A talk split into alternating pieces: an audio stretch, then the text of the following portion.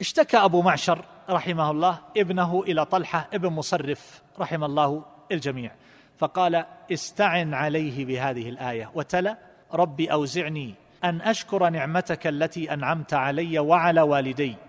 الآية.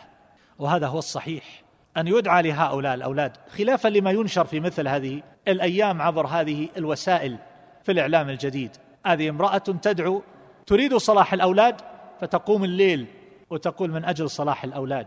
هذه تتصدق من أجل صلاح الأولاد. هذه تصوم من أجل صلاح الأولاد. والله عز وجل يقول من كان يريد الحياة الدنيا وزينتها نوفي إليهم أعمالهم فيها وهم فيها لا يبخسون. أولئك الذين ليس لهم في الآخرة إلا النار وحبط ما صنعوا فيها وباطل ما كانوا يعملون. ويقول من كان يريد العاجلة عجلنا له فيها ما نشاء لمن نريد ثم جعلنا له جهنم يصلاها مذموما مدحورا. فهذا لا يصح. أن يكون بالقصد الأول أن تحول أعمال الناس وعبادات الناس من أجل أمور دنيوية تتعلق بالأولاد أو الأموال أن تكثر أو أن تبارك أو نحو هذا.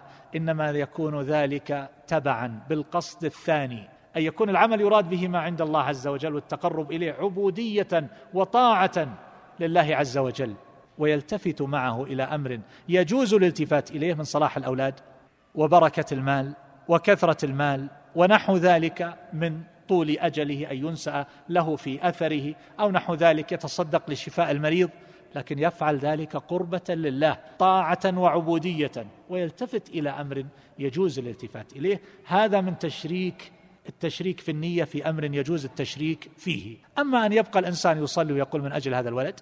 أن يصلح. أن يصوم أن يتصدق يقول من أجل هذا الولد. يحول الأعمال الصالحة من أجل الولد. هذا غير صحيح. وما ينقل عن بعض السلف أنه فعل ذلك. فهذا كما قال شيخ الإسلام بأن ذلك جميعا من أفعال من بعدهم بعد الصحابة رضي الله عنه تعرض على الكتاب والسنة. فلم يأتي في الشريعة ما يرشد إلى هذا ولم يكن من فعل نبي الله صلى الله عليه وسلم وأصحابه.